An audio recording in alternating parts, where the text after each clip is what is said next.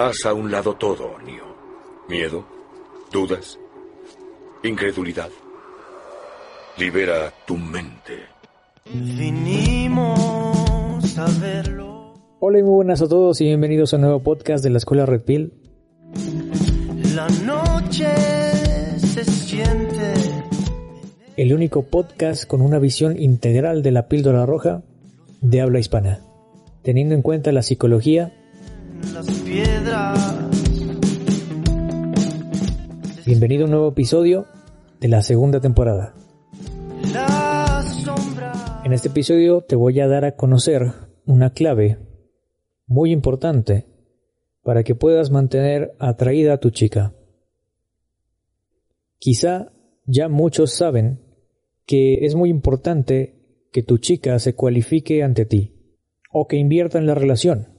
Y entre más invierta, más compromiso tiene en la relación. Ok, ahora te voy a dar la clave. Te voy a explicar cómo funciona realmente o qué hay detrás de todo esto.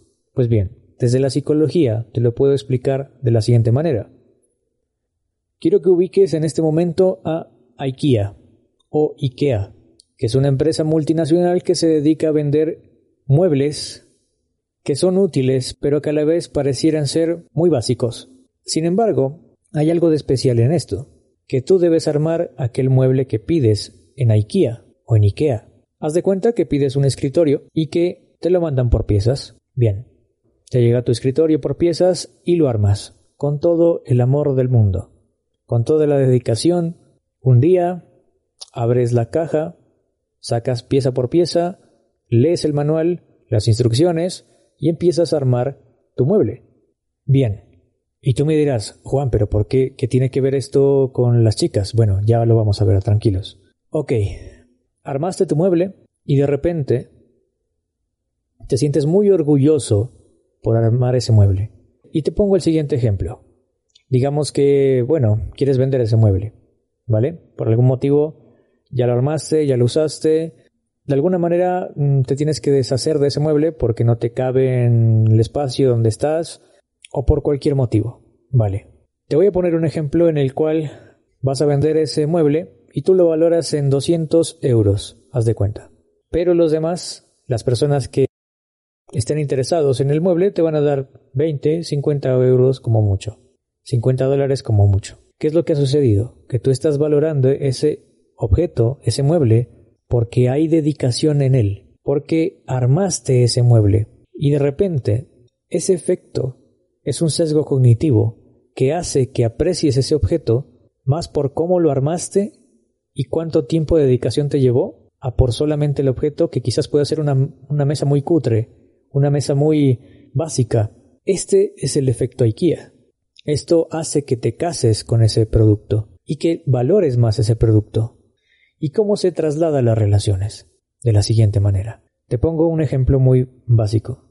Hay una chica que de repente tiene dos opciones. Un hombre que no tiene tanto dinero y un hombre que tiene mucho dinero. ¿Ok?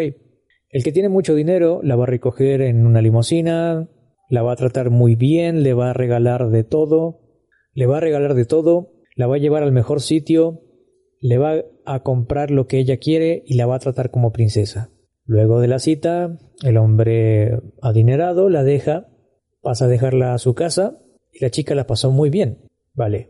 La siguiente opción es el hombre que no tiene tanto dinero. Sin embargo, no sé si han escuchado la historia de Franco Escamilla, en la cual él nos, en la cual él nos relata cómo fue que conoció una chica y cómo fue que se quedó con ella. Franco Escamilla, Franco Escamilla, para quien no lo conozca, es un comediante mexicano. Y él comenta en la historia de que llevó a una chica a tocar guitarra a la calle. Y este hombre le decía, mira, yo no tengo tanto dinero, pero vamos a tratar de hacerlo. Algo así lo, tra- lo podemos trasladar al mismo ejemplo que te estaba poniendo, con el hombre rico y el hombre no tan adinerado. Ok, digamos que pasó lo mismo con Franco Escamilla. La llevó a la chica a un parque y le dice, mira, yo soy músico, vamos a tocar guitarra porque tengo ganas de cenar algo, pero no tengo tanto dinero, así que vamos a recoger algo de dinero, ¿ok? En el peor de los casos, imagínatelo de esa manera. La chica, bueno, accede, la pasa como el culo, pero sin embargo, Conforme va pasando el tiempo en esa misma situación, la chica se ve más comprometida, se ve más obligada a lo que tiene que hacer, es decir, adquiere cierto compromiso y, de alguna manera, al final, resulta que sí, que la pasó muy bien con el rico, pero que decide estar con el chico menos adinerado. ¿Qué ha pasado? Que ella se ha trabajado esa relación, que ella, que ella se ha cualificado ante este hombre y que le ha pasado muy mal quizás en esa cita, pero le costó.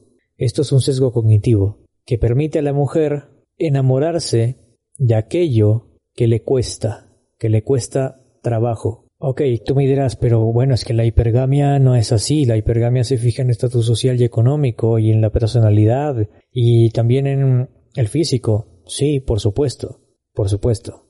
Pero, ¿qué te da estatus? Repito nuevamente, que seas bueno en algo. Otra cosa es que los seres humanos somos biopsicosociales, por lo tanto, tener en cuenta solamente a la hipergamia no sería lo más objetivo porque también somos psicología y sociedad. Eso es lo que nos separa de los animales. Y entonces, este efecto hace que se forme un sesgo cognitivo, y esto es psicología. Un sesgo cognitivo donde tú crees que tu mueble, que es de IKEA y puede ser muy cutre, vale muchísimo por la mano de obra, por la implicación, por el compromiso y la dedicación que tuviste con ese mueble. Asimismo, en las relaciones funciona. Lo que te quiero dar a conocer es que si tú trabajas en tu valor social, haz que ella se gane lo que tú eres. Por tanto, regalar validación, atención, simpear, en otras palabras, lo que está haciendo es que ella se sienta como cuando Messi ganó la bota de oro en el Mundial de dos mil catorce. No sé si lo ubican. Cuando él ganó la bota de oro en el Mundial de dos mil catorce, hizo una cara de ¿y yo qué carajo hice para ganarme esta bota de oro? Si perdimos el Mundial, si no fui el mejor goleador, si no fui el máximo goleador de este Mundial, etcétera. Las chicas en cuestión, cuando tú les regalas algo sin que se lo merezca, va a quedar como que ¿y este qué le picó? ¿Yo qué hice para ganarlo? Y no lo va a valorar. Y tú te sientes que no te valoran. Como aquel amigo que tenemos en el canal de YouTube que dice algo así como, oigan, no sean hijueputas, valoren por favor a las personas. Ok, pero el valor también te lo pones tú. ¿Y qué tan difícil se lo pones a la otra persona? Eso es lo, lo que te hace valer. Te pongo, yo pongo un ejemplo muy parecido a esto, y es que, ¿qué valoras más? ¿Un celular que te costó comprar con el sudor de tu frente, que te lo curraste trabajando? O un celular que te encuentras en la calle. Haz de cuenta que es de la misma marca y tienes los dos celulares, el que te encuentras y el que te costó. Si tú tuvieras una deuda, ¿cuál vendes? Creo que cualquiera respondería con tres dedos de frente. Lo que te quiero dar a entender es que ella tiene que cualificarse ante ti. Es decir, que le cuestas a ella. Y mantener ese marco durante la relación. Que quede implícito que ella se esfuerza un poco más en la relación. Por eso es importante la calibración de la que hablaba en episodios pasados. Las tres claves, ¿recuerdas? Bueno, ahí se está teniendo un marco donde ella se esfuerza más que tú en la relación. De tal manera que a ella le va a costar dejar más esa relación por el compromiso que le ha puesto en esa relación. Y la píldora roja de todo esto es que no se está enamorando de ti en sí, sino del sesgo cognitivo que ella ha formado por el esfuerzo que ha puesto en ti. Por eso le costará más dejar esa relación. Y sí, me dirás, pero entonces no me está amando solamente por mi personalidad, sino porque se le ha formado un sesgo cognitivo. Sí, es la verdad, pero que sepas que si tienes miedo a perderla o a que te ponga el cuerno, el hecho de que ella sienta más compromiso en la relación va a reducir la posibilidad de que te abandone, de que te ponga el cuerno, de que te falte el respeto y de que la relación se vaya a pique. Entonces, haz que ella se esfuerce en la relación. Quiero decir, si invierte más, más compromiso adquiere en la relación. Si ella quiere aportar tanto emocional, afectiva y económicamente, déjala que se implique en la relación. Tampoco te estoy diciendo que te mantenga, no. Pero sí, de vez en cuando, si ella quiere aportar algo a la relación. Por ejemplo, en el pasado tuve chicas, y la verdad es que esto ha sido una constante en mi vida, donde ellas prácticamente me dan detalles, prácticamente hacen algo por mí. Por ejemplo, te cuento una anécdota. Hace mucho tiempo conocí una chica con la que salí, y ella lo primero que hizo es invitarme a tomar un helado a mí. Y yo, en ese momento, instintivamente, porque no sabía nada de esto, de lo que sé ahora, de la Red Pill, ni siquiera era psicólogo, nada, solo in- intuitivamente le dije, está bien, dale, ok. Como resultado, ella estaba más comprometida y ese día lo pasamos fenomenal. No me quería dejar ir. Y esa relación fue bastante fructífera. Y no terminó por una infidelidad, ni porque ella me robó el marco, ni porque ella se fue con otro, nada que ver. La relación terminó ya por otros motivos, que en ese momento yo no supe manejar. Pero te aseguro, y te digo por experiencia, que ella estaba bastante comprometida en esa relación, porque dejaba que ella aportase. Sin embargo, luego me di de cuenta que ella ya no invertía tanto, porque yo invertía más que ella.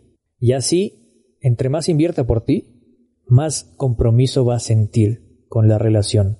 Así que haz que se esfuerza, haz que se comprometa, mantén ese marco en la relación donde se note y que quede por añadidura y que quede entre líneas, que ella se esfuerza también en la relación, que ella se implica en la relación. Y no te estoy queriendo decir que te eches en una zona de confort y te sientes a que ella sea la que te mantenga.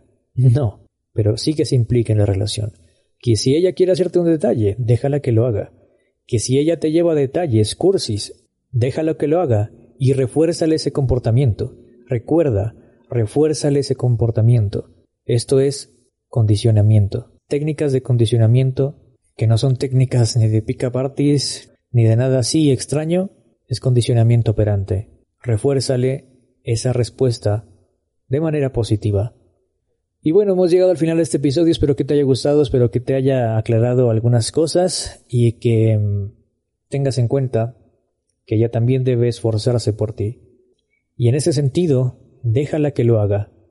Si ella te quiere invitar a algo de comer, no te hagas el Superman o el caballero y le dices, no, no, no, yo pago. No, déjala que lo haga, porque a ella le nace. Y de paso, también, calibra y refuérzale ese comportamiento. Con un, con un estímulo positivo. ¿Qué quiero decir? Para finalizar, si ella hace algún detalle por ti que le nace y a ti te encanta, no está de más darle una muestra de romance, de las que ya te he comentado en episodios pasados. Y bueno, como les decía, ahora sí que llegamos al final de este episodio. Casi se me pasa lo último que acabo de decir. Nada, espero que lo hayas disfrutado tanto como yo, tanto como yo disfruto grabar este podcast.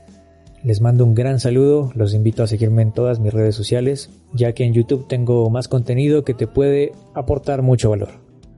No siendo más, te mando un fuerte abrazo, nos vemos en un próximo episodio del podcast Cambio y Corto.